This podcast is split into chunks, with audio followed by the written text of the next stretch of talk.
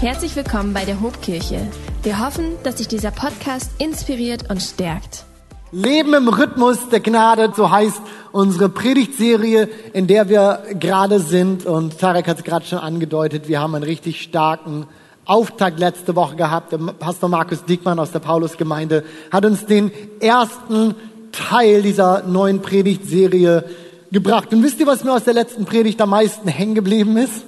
Irgendjemand? Dass wir 30 Prozent unseres Lebens verschlafen. Und das Leben trotzdem oder die Welt sich trotzdem weiter dreht. ist gut, oder? Ist gut. Gott hat sich unser Leben mit Pausen gedacht. Ich darf Dinge verpassen. Und das ist okay so, wenn ich Dinge auch mal verpasse. Ich finde, es braucht eine ganze Menge Mut irgendwie, Dinge zu verpassen. Aber so hat sich Gott das Leben eben gedacht. Er hat sechs Tage gearbeitet. Sechs Tage lang hat er die Welt geschaffen und dann hat er geruht. Und das brauchen wir auch. Ein Rhythmus der Gnade. Und ich muss kein Prophet sein, so vermute ich heute Morgen zumindest, ich muss kein Prophet sein, dass die meisten von uns hier nicht super glücklich sind über den, den, den Rhythmus, der unseren Alltag so bestimmt, über die Geschwindigkeit, in der wir leben, über die Wichtigkeit, die wir Dingen zuordnen, obwohl sie überhaupt nicht so wichtig sind. Ja, ich glaube, dass wir mit einer ganzen Menge völlig überbewerteter Sachen durchs Leben laufen. Und so wie das eben ist und so wie das eigentlich sein muss, wenn Dinge völlig überbewertet sind, an irgendeinem Punkt muss diese Blase platzen und wir stehen wieder vor so einem leeren Loch. Wir alle wollen, ja, ich glaube, wir alle sollten anders leben als das. Und Jesus, er bietet uns eine Lösung hierzu an. Und ich lese uns nochmal diesen Text aus dem Matthäus-Evangelium, aus der Message-Übertragung von dem ähm, Pastor und Bibelübersetzer Eugene Peterson vor, der das so passend und so treffend formuliert. Matthäus 11, die Verse 28 bis 30. Bist du müde? Abgenutzt? Ausgebrannt von Religion? Dann komm zu mir. Verschwinde mit mir und du wirst dein Leben zurückgewinnen. Ich zeig dir, wie du wirklich ausruhen kannst. Geh mit mir und arbeite mit mir. Sieh wie ich es mache. Lerne den ungezwungenen Rhythmus der Gnade. Ich werde dir nichts Schweres oder Schlechtes auflegen. Bleib in meiner Gegenwart, bleib in meiner Gemeinschaft und du wirst lernen, frei und leicht zu leben. Diesem Rhythmus der Gnade, diesem Rhythmus wollen wir in diesen Wochen nachgehen. Ich glaube, so viel haben wir alle schon verstanden, so viel ist uns allen klar. Aber was macht diesen Rhythmus aus? Das ist ja ein bisschen die Frage, die wir uns dabei stellen sollten. Ruhepausen, das haben wir in der letzten Woche schon gehört. Ruhepausen machen diesen Rhythmus scheinbar aus. So wie der Tag seine Nacht hat, so wie der Sommer seinen Winter hat, so braucht auch unser Leben Pausen. Das ist so wichtig. Es ist wichtig, hier ein, ein, ein Gleichgewicht herzustellen. Ein Gleichgewicht, das einem wie ein Rhythmus einen Takt ins, ins Leben gibt. Aber es gibt noch mehr Aspekte, es gibt noch mehr Dinge in unserem Leben, die ein Gleichgewicht brauchen, die, die wirklich ins Gleichgewicht gebracht werden müssen. Ist dir schon mal aufgefallen, wie schnell unser, unser, unser wirkliches geistliches Leben, also dort, wo und wie wir stehen und wie es uns wirklich geht, und die äußere Wahrnehmung dieses geistlichen Lebens so leicht und so schnell auseinanderklaffen? Ich glaube, es gibt so ein paar Bereiche in unserem, in unserem Leben, da, da sind wir wie gedrillt darauf, eine perfekte, eine ordentliche Fassade zu wahren. Unserem Gemütszustand zum Beispiel, wie es uns geht. Wie geht's dir? Die Antwort ist immer gut, oder? Die Antwort ist immer gut. Oder vielleicht konkretisieren wir es noch ein bisschen. Vor ein paar Wochen hat Tarek hier gepredigt über Digitalisierung und, und er hat uns beigebracht, dass heutzutage die Antwort eigentlich immer ist, gut, aber gestresst. Gut, aber gestresst. Doch ist das wirklich so? Nein, uns, uns geht's nicht immer gut. Aber es muss schon eine ganze Menge passieren, dass wir diese Fassade ablegen, oder? Gleiches in Beziehung. Wir lassen ungern uns in die Karten schauen, dass wir irgendwie verletzt sind oder sowas. In einer Freundschaft. Du wurdest dreimal versetzt vielleicht irgendwie, aber nein, alles ist in Ordnung. Alles ist gut, uns geht's cool, alles in Ordnung, vollstes Verständnis. Vor kurzem Tag habe ich mit einer Freundin gesprochen und sie sagte mir, dass sie, dass sie gerade für sich wirklich lernen muss, dass sie von ihren Eltern tief verletzt ist, weil sie immer zu kurz kam. Weil sie, weil sie eigentlich in ihrem Leben immer zu kurz kam.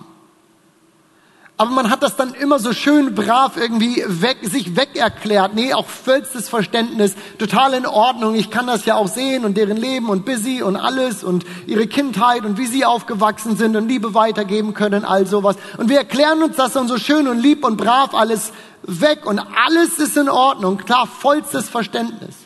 Uns geht's gut. Alles in Ordnung. Wirklich alles in Ordnung. Doch darf ich das heute mal hinterfragen, in Frage stellen? Ist wirklich alles in Ordnung? Geht es uns wirklich gut? Oder in der Ehe?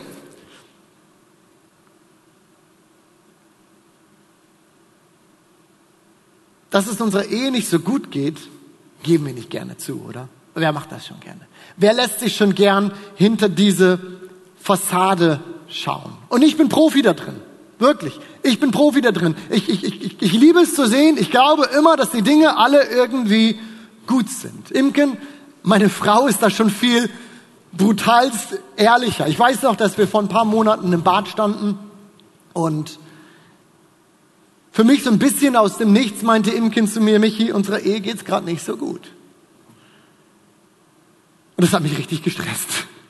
Das hat mich richtig gestresst. Ich wollte das nicht hören. Ich wollte das so auch nicht sehen. Ich wollte das so auch nicht stehen lassen. Und keine Angst, wir sind in keiner großen Ehekrise oder sowas gewesen. Aber es gibt auch in Beziehungen hier ja nicht immer schwarz-weiß, nur äh, super gut oder tot. Nein, es gibt so viele Stufen irgendwie auch dazwischen. Nein, uns ging's nicht so gut. Doch wenn ich ehrlich bin, bin ich in diesem Punkt nicht gerne ehrlich mit mir. Viel lieber gehe ich davon aus, dass wirklich alles in Ordnung ist. Nein, das ist alles gerade einfach nur gestresste Wochen. Wir haben super viel zu tun und deswegen zickt man sich hier und dort auch irgendwie mal an. Aber eigentlich geht's uns, nein, eigentlich, ich glaube, uns geht's gut. Ist irgendjemand, wovon ich spreche, oder passiert das nur im Hause Heidmann? Alles ist gut. Es ist wirklich alles in Ordnung. Oder, und ich glaube, genauso geht's uns auch mit unserem geistlichen Leben. Ja, ich und Jesus, nicht so das Traumpaar gerade. Niemand lässt gern die Hosen runter und gibt zu, dass wir geistlich irgendwie hungern. Und ihr stellt euch mal vor, einen Kavi, unser lieber Lobpreisleiter, käme hier Sonntagmorgens auf die Bühne mit seiner fröhlichen, charmanten Art, stellt er sich hier hin sagt, hey Hobkirche, schön, dass ihr da seid. Mein geistliches Leben ist gerade ein Desaster, aber lasst mich euch in die Gegenwart Gottes führen. Wollen wir nicht hören. Oder dass ein Mitarbeiter, ein Leiter hier irgendwie zu uns käme und ja, meint, ja, seit drei Monaten, vier, fünf Monaten keinmal in die Bibel reingeschaut. Just smile and play along. Wir lassen uns nicht gern in die Karten schauen. Wir lassen uns da nicht gerne reinschauen. Wir wollen das gar nicht, dass jemand das irgendwie sieht. Doch das Spannende ist, das passiert die ganze Zeit. Das Spannende ist, dies passiert doch die ganze Zeit in Beziehungen, in unserem Gemütszustand, in unserem geistlichen Leben, nur unsere Fassade, das, was wir Leuten zeigen, was Menschen sehen dürfen, sie, sie, sie lassen das nicht immer gleich erkennbar sein. Ich habe diese Predigt heute überschrieben mit dem Titel Oberflächlichkeit durchbrechen und dann die Erklärung dazu, wie mein Glaube Tiefgang bekommt. Und ich möchte mir gerne zwei Ungleichgewichte in unserem geistlichen Leben anschauen, die wir ausbalanciert bekommen müssen, um Tiefgang in unserem Glauben zu bekommen. Und ich würde sagen, wir springen da gleich auch rein und schauen uns das erste Ungleichgewicht mal an. Und das ist das Ungleichgewicht aus Schein und Sein. Das Ungleichgewicht aus Schein und Sein. Und ein bisschen habe ich das ja gerade schon, schon, schon angerissen, angedeutet. Und doch horcht der eine oder andere jetzt vielleicht aus und denkt sich, warte mal, Ungleichgewicht aus Schein und Sein. Sein, klar, aber kann mein Schein in einem Gleichgewicht sein? Weil das ist das, was ich ja irgendwie damit suggeriere. Und ich würde sagen, ja natürlich. Ja natürlich kann auch das in einem Gleichgewicht sein. Denn natürlich ist von unserem Glaubensleben immer etwas sichtbar und zu keinem Zeitpunkt können oder werden wir alles preisgeben von dem, was in uns passiert. Das ist normal und auch total angebracht. Ich denke, der bekannteste Vergleich, der hierzu herangezogen werden kann, ist der des Eisbergs. Und vielleicht können wir die Grafik des Eisbergs hier dazu einmal sehen. Jedes geistliche Leben hat einen Teil, der für jeden von uns sichtbar ist. Mein Leben soll ja Früchte bringen, dass ich sonntags komme, wie ich mich mit einbringe, wie ich über meinen Glauben spreche, wie ich bete. Na, natürlich gibt es Dinge, die äh, oberhalb dieser, äh, dieser Wasseroberfläche sind und die für, für Menschen sichtbar sind. Dass du aber nicht in jeder meiner stillen Zeiten mit dabei bist, ich glaube, das ist für alle von euch klar dass nicht jedes meiner Gebete für dich bekannt ist, auch dass ich dich nicht an all meinen Struggles teilhaben lasse, das hat erstmal nichts mit Heuchelei zu tun, aber, aber wenn das, was ich von mir zeige, wenn, wenn das, was ich vor allem so nach außen kehre, irgendwann nichts mehr mit dem zu tun hat, was, was in mir drinne passiert, was unter der Oberfläche so abgeht, dann begeben wir uns im wahrsten Sinne des Wortes auf ganz dünnes Eis. Als eine Gruppe Pharisäer Jesu Jünger mal anflaumen, dass sie sich vor dem Essen die Hände nicht waschen, wahre Geschichte, dass sie sich vor dem Essen die Hände nicht waschen, da korrigiert Jesus sie scharf und ihr habt doch nicht alle Tassen im Schrank. Genauso hat er es nicht gesagt, aber ungefähr so. Ihr habt doch nicht alle Tassen im Schrank. Ihr führt euch hier auf als die großen Gesetzeshüter und gleichzeitig missachtet ihr genau das gleiche Gesetz und ihr zeigt ihnen auf, wo sie so daneben liegen. In Matthäus 18 in Versen 8, äh 4 bis 8, da heißt es, Gott hat doch gesagt, ehre deinen Vater und deine Mutter. Ihr aber behauptet, dass man seinen hilfsbedürftigen Eltern die Unterstützung verweigern darf, wenn man das Geld stattdessen Gott gibt.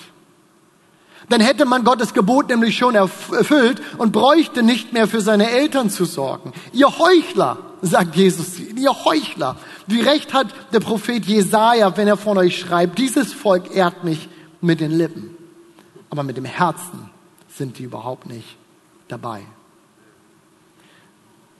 Ihr Schein hatte, es war nicht nur, dass es nur ein Teil ihres Lebens war, dass sie zeigten, ihr Schein hatte nichts mehr mit ihrem inneren Sein zu tun.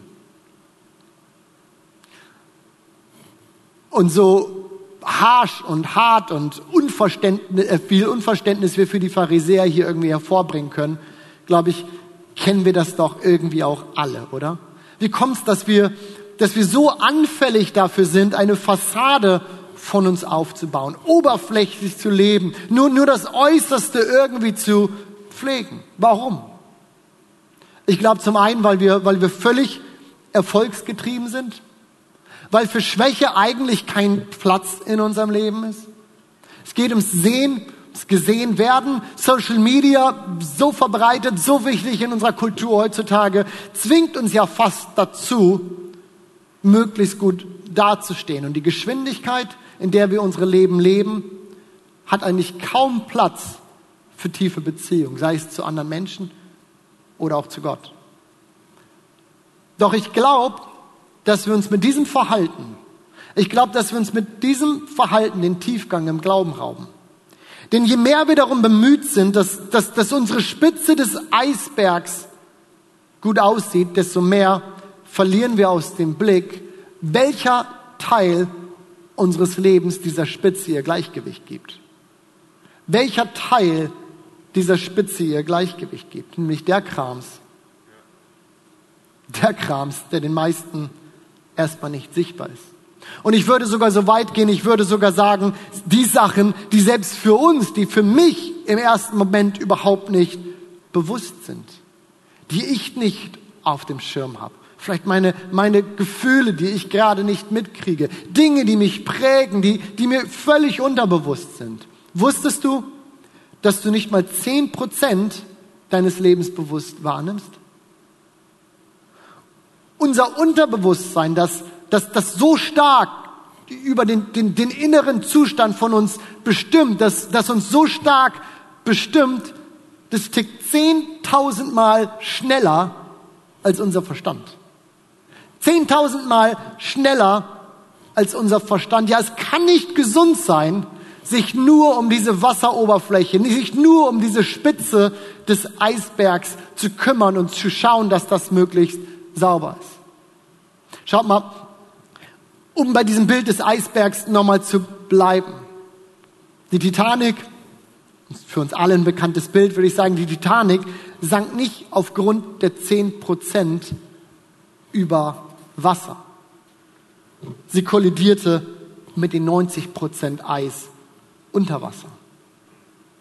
Peter Scazzaro, der Prediger, Autor, den Markus Diekmann letzte Woche schon einmal zitiert hat, er übersetzt dieses Bild brutal in unser Leben und er schreibt, die wenigsten Menschen erleiden äh, Schiffbruch aufgrund der 10 Prozent an der Oberfläche, sondern wegen der 90 Prozent unseres Lebens, die tief in uns verborgen sind. Wisst ihr, in welchen in welchen Zeiten unseres Lebens wir mehr Tiefgang bekommen, in welchen Zeiten wir mehr an, an, an, an diese, diese Dinge unter der Wasseroberfläche rankommen. Oftmals in den Zeiten, die wir eigentlich am meisten meiden. Die Zeiten, die uns zwingen, von der Oberfläche wegzugehen. Im Schmerz, wenn wir ihn zulassen. In Geduld, wenn wir längere Prozesse aushalten müssen, unter Druck stehen in den Wüstenzeiten unseres Lebens. Denn diese Zeiten entschleunigen unsere Seele und zwingen uns in die Reflexion. Ich kann nämlich nicht schnell trauern.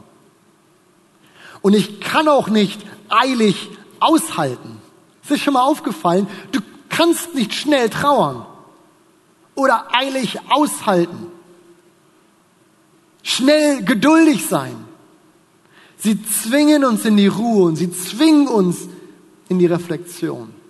Ja, der Nummer eins Tipp des Autors Dallas Willard, ein bekannter Prediger und auch Coach für viele Führungskräfte, der, der schreibt als, als Nummer eins Tipp für christliche Leiter, und ich würde sagen, wir können es übertragen auf, auf wirklich jeden Nachfolger Jesu, sagt, sein Nummer eins Tipp, um mehr Tiefgang im Glauben zu bekommen, ist, du musst die Hetze erbarmungslos aus deinem Leben entfernen.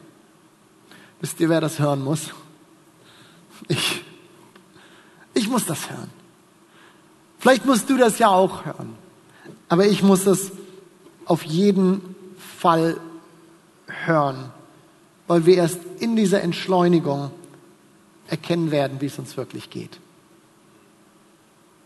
Wir können an diese, diese 90 Prozent nur ran, wenn wir ehrlich hinhören, wenn wir ehrlich reinhören. Hier seien wir doch ehrlich. Wir, wir, wir rennen im Alltag doch im Grunde über all unsere Bedürfnisse hinweg, oder? Seelisch wie geistlich. Ist dir das schon mal passiert, dass du, dass du nach einem langen Arbeitstag und es war busy und du warst den ganzen Tag unterwegs, dass du dich aufs Sofa fallen lässt und auf einmal merkst, wie dir deine Füße wehtun? Irgendjemand weiß, wovon ich rede? Guess what? Die haben vorher schon wehgetan. Du hast es nur nicht mitgekriegt. Oder dass du den ganzen Tag busy bist, du läufst hinterher und irgendwann stellst du fest, wo du so ein bisschen zur Ruhe kommst, was für einen Kohldampf du hast. Guess what? Du hattest vorher schon Hunger. Du hast es nur nicht mitgekriegt, du hast nur nicht hingehört. Wir werden geistlich nur reifen. Wir werden geistlich nur Tiefgang bekommen, wenn wir uns die Zeit nehmen, hinzuhören. Und wir werden so einen oberflächlichen Glauben nur durchbrechen, wenn wir uns nicht mehr mit so diesen offensichtlichsten Impulsen zufrieden geben. Und wenn wir das nicht tun, dann passiert etwas, was jemand mal über sich geschrieben hat. Und ich lese euch das hier kurz vor. Er schreibt, ich bin seit 21 Jahren Christ. Doch anstatt ein 21-jähriger Christ zu sein, war ich bis jetzt lang, äh, war ich bis jetzt 21 Jahre lang ein einjähriger Christ. Ich habe einfach nicht aufgehört, die gleichen Dinge immer wieder zu tun. Was passiert? Wir bleiben einfach stehen. Wenn unser Glaube echter werden soll, dann müssen wir die 90 verborgenen Prozent mehr in den Blick nehmen als diese 10 offensichtlichen. Aber lass uns noch mal ein zweites Ungleichgewicht anschauen. Ich habe ja gesagt, zwei schauen wir uns an. Das erste war dieses Ungleichgewicht aus, aus Schein und Sein. Und das zweite ist das Ungleichgewicht aus Tun und Sein. Warum benenne ich aus so vielen Ungleichgewichten, die man jetzt nennen könnte, vielleicht dieses? Weil unsere Identifikation mit, mit, mit unserem Tun, mit, mit unserer Leistung uns geistlich wie seelisch auf eine unheimlich gefährliche Fährte führt. Sie suggeriert uns nämlich wieder, wie diese zehn Prozent, die wir schön ordentlich halten, sie suggeriert uns nämlich wieder, dass alles in Ordnung ist, dass alles gut ist, dass alles super ist. Und keine Frage. Unser, unser Glaube ruft uns dazu auf, uns einzubringen, Gutes zu tun. Ja, der Apostel Jakobus schreibt sogar, dass ein Glaube ohne Werke tot sei. Aber wir dürfen diesem Trugschluss nicht aufsetzen, sitzen, dass dadurch alles gut ist. Unsere guten Taten, sie können nämlich immer nur Frucht unseres Glaubens sein. Und sie machen dich nicht aus. Und sie können deine Beziehung zu Jesus an keinem Punkt irgendwie ersetzen. Jesus macht das einmal unheimlich deutlich.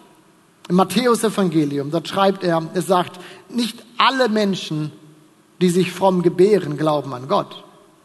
Auch wenn sie Herr zu mir sagen, heißt das noch lange nicht, dass sie ins Himmelreich kommen. Entscheidend ist, ob sie meinem Vater im Himmel gehorchen. Am Tag des Gerichts werden viele zu mir sagen, kommen und sagen, Herr, Herr, wir haben in deinem Namen prophezeit und wir haben in deinem Namen Dämonen ausgetrieben, wir haben viele Wunder vollbracht, wir haben so viel getan, wir haben so viel geleistet, so viel gemacht, doch ich werde ihnen antworten, ich habe euch nie gekannt. Nie gekannt. Was für deutliche Worte, die Jesus hier ausspricht. Und na klar hatte Jesus sie gekannt. Als Gott kennt Jesus jedes Haar auf meinem Kopf. Noch bevor ich im Mutterleib entstanden war, kannte Gott mich. Na klar hat er mich irgendwie gekannt. Aber Gnosko, das, das griechische Wort, das wir hier für, für gekannt finden, das, das meint so viel mehr als nur ein allgemeines irgendwie kennen und darum wissen. Es meint eine tiefe, intime Beziehung zueinander. Dieses Genosko ist das Gleiche, was wir in die, in die, die hebräische Übersetzung finden, in der Beziehung, die Adam und Eva miteinander hatten. Eine tiefe, intime Beziehung zueinander. Die Art Beziehung, die Gott sich zwischen ihm und uns Menschen vorgestellt hat. Ich habe euch nie gekannt. Diese Art Beziehung, sie ist zwischen uns nie da gewesen. Ihr Lieben, wir können noch so begabt sein. Wir können noch so viel tun, noch so viel leisten. Unsere Leben können noch so vorbildlich aussehen. Wir können den Schein des perfekten Christen abgeben. Ich kann, ich kann Pastor einer wachsenden Kirche sein. Du kannst Leiter, du kannst Mitarbeiter hier sein und alle um dich herum lieben dich. Alle um dich herum feiern dich, finden toll, wie du alles machst und so. Aber wenn wir diese persönliche Beziehung zu Jesus nicht haben, dann wird uns all das am Ende nichts bringen. Es wird uns nichts bringen. Wir wollen Tiefgang im Glauben, wir wollen Reife, wir wollen einen echten, einen ehrlichen Glauben, dann werden wir diesen in der Leistung nicht finden. In all dem Tun und diesem, was wir so dazu beitragen. Denn anstatt uns Tiefe im Glauben zu bringen, wird uns unser Leisten, unser Tun vielmehr in den Hamsterrad führen, das uns eigentlich immer nur anlaufen lässt, immer nur tun, immer nur aktiv sein, doch vom, wir kommen nicht weg von der Stelle. Jesus ist für uns auf diese Erde gekommen. Es ist Zentrum, es ist zentraler Glaube, Aussage unseres Glaubens. Er ist, er ist für uns auf diese Erde gekommen. Aber er ist nicht auf diese Erde gekommen, um uns irgendwie zu Ministry-Maschinen zu machen. Auch nicht irgendwie zu geistlichen Legehänden, die hier irgendwie immer ihre Frucht bringen, sowas. Nein, er ist auf diese Erde gekommen, um die Beziehung zu ihm, die Beziehung zu Gott wiederherzustellen. Deswegen ist er gekommen. Die Auflösung dieser Spannungen, auch dieser Ungleichgewichte, die ich uns aufgeführt habe, ich habe sie genannt, sein, um zu sein. Ihr Lieben, darum geht es. Das ist das, was Gott von uns und mit uns möchte. Und darf ich uns an diesem Morgen, darf ich uns an diesem Morgen wieder mal zusprechen, dass Gott ein ehrliches, ein wirkliches Interesse an dir hat? Dass er ein Interesse an, wirklich an, an, an dir hat? Nicht so sehr an deiner Leistung? Nicht so sehr, nicht so sehr auch den, den, nur den zehn Prozent, die dir vielleicht auch bewusst sind, um die du weißt, und so diese, diese, diese oberflächliche, dieses Geschabe an deinen Gefühlen und, und, und, und ja, uns geht's gut, aber an alles andere gucke ich nicht so hin und solange das so ist, dann wird auch alles cool zwischen mir und Gott sein. Nein, an allem von uns. Er hat Interesse an allem von uns, mit unserem Schmerz mit unseren Fragen, mit den unverarbeiteten Themen, die Sachen, an die wir selber nicht ranzugehen vermögen, unserer Verletzlichkeit, den Niederlagen. Und er möchte nicht, dass du und dass ich, dass wir nur funktionieren. Er will, dass es uns gut geht, dass es unserer Seele gut geht, dass es unserem Herzen gut geht ich möchte uns das an diesem Morgen wirklich so zusprechen, weil mir das so wichtig ist, dass wir das verstehen. Dafür ist Jesus auf diese Erde gekommen, um eine Beziehung zu uns wiederherzustellen. Und was tut das? Er wird uns immer weiter wieder, indem wir ihn kennenlernen, lernen wir uns kennen und es wird uns gut gehen. Es wird unserer Seele gut gehen. Tiefgang im Glauben. Wir werden ihn nicht in den zehn Prozent da oben finden. Wir werden ihn nicht finden in, in dieser Maske, die wir schaffen, irgendwie aufzubauen und alle anderen spiegeln uns, dass es uns gut geht. Das heißt noch lange nicht, dass es uns gut geht. Nur wenn wir tief in uns hineinhören und uns erlauben, auch an die Orte zu gehen, uns erlauben, an die Punkte in unserem Leben zu gehen, wo wir wegschauen, wo wir nicht trauen hinzufassen, weil wir wissen, dass es schmerzen wird. Erst wenn wir es wagen, an diese Orte zu gehen, werden wir auch Tiefgang in unserem Glauben finden. Denn wir werden unsere Seele und den Zustand unserer Seele nicht von unserem geistlichen Zustand getrennt kriegen. Du wirst humpeln, wenn du geistlich dich aufpumpst, aber um deine Seele nie kümmerst. Und genauso wenig werden wir Tiefgang im Glauben finden, wenn wir versuchen, über diese Leistungsschiene uns irgendwie gut dazustehen. Denn es wird, es wird schlichtweg nicht funktionieren. Es ist wie diese Blase, an der ich am Anfang gesprochen habe. Irgendwann wird sie platzen. Und du fühlst dich eine Weile und lange gut. Weil es, es gibt uns ja was, wenn wir was tun.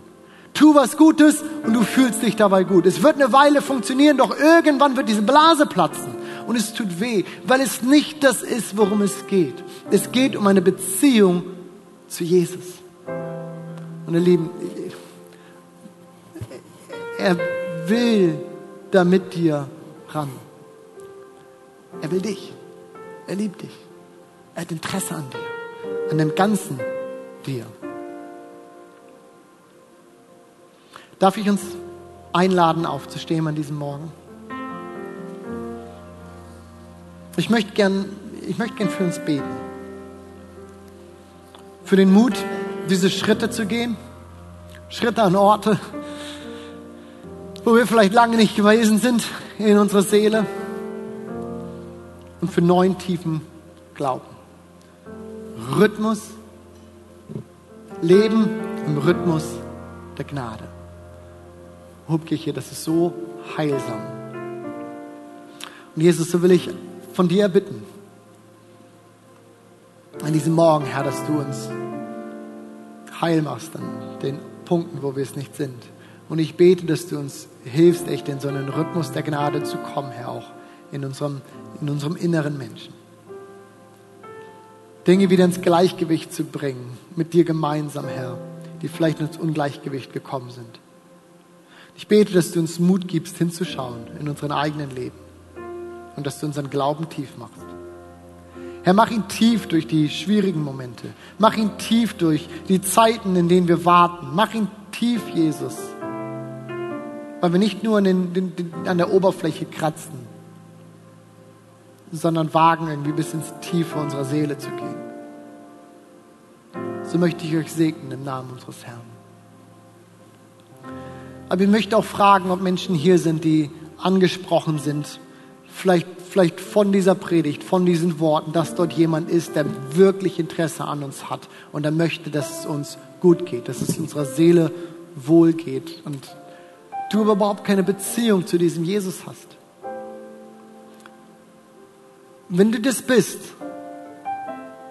weißt du, Jesus ist, ist, ist für, für uns, für unsere Schuld, für all das, was wir sind und was einfach unperfekt ist. Er ist am Kreuz gestorben für unsere Schuld und er ist wieder auferstanden und will uns Leben schenken. Er ist heute Morgen gegenwärtig hier. Das ist das, was wir glauben. Und du kannst durch ein kleines Gebet, indem du ihm dein Leben anvertraust, sagst, ich möchte mit dir gehen. Ich bitte dich um Vergebung meiner Schuld. Und ich möchte dich einladen, Teil in meinem Leben zu sein. Ich, ich übergebe dir alles. Kann er dein Gott werden. Und du wirst erleben, wie, wie, wie er dein Leben genauso umkrempelt, aufräumt und, und heil werden lässt, wie es mein getan hat. So möchte ich fragen, ob heute Morgen jemand hier ist, der sagt, ja, das möchte ich tun, das möchte ich. Dann sei doch so mutig und zeig mir kurz deine Hand und sag, yes, ich möchte mein Leben Jesus geben. Ich brauche das, ich will das. Dankeschön. Dankeschön, ja. Und ich möchte, Dankeschön. Und ich möchte für uns, mit uns beten. Und wir, als ganze Kirche, lasst uns ein Gebet sprechen. Und wenn, wenn du gerade eine Hand gehoben hast, sprich das gerne einfach mit und, und melde dich nach dem Gottesdienst bei uns. Melde dich bei einem Mitarbeiter, melde dich bei mir. Ich würde dir gerne noch erzählen, wie es weitergehen kann, was nächste Punkte, Schritte in deinem, deinem, deinem Leben mit Jesus sein können. Aber gemeinsam sprechen wir ein Gebet, indem wir Jesus einfach unser Leben anvertrauen. Und wir sagen, Jesus, ich danke dir, dass du Interesse an mir hast. Und dass du für meine Schuld am Kreuz gestorben bist. Und weil du auferstanden bist, dass du mir Leben geben kannst. Und heute Morgen möchte ich dir mein Leben anvertrauen. Ich möchte mit dir gehen, dir folgen. Und ich bitte dich, dass du mich heil machst. Amen. Amen.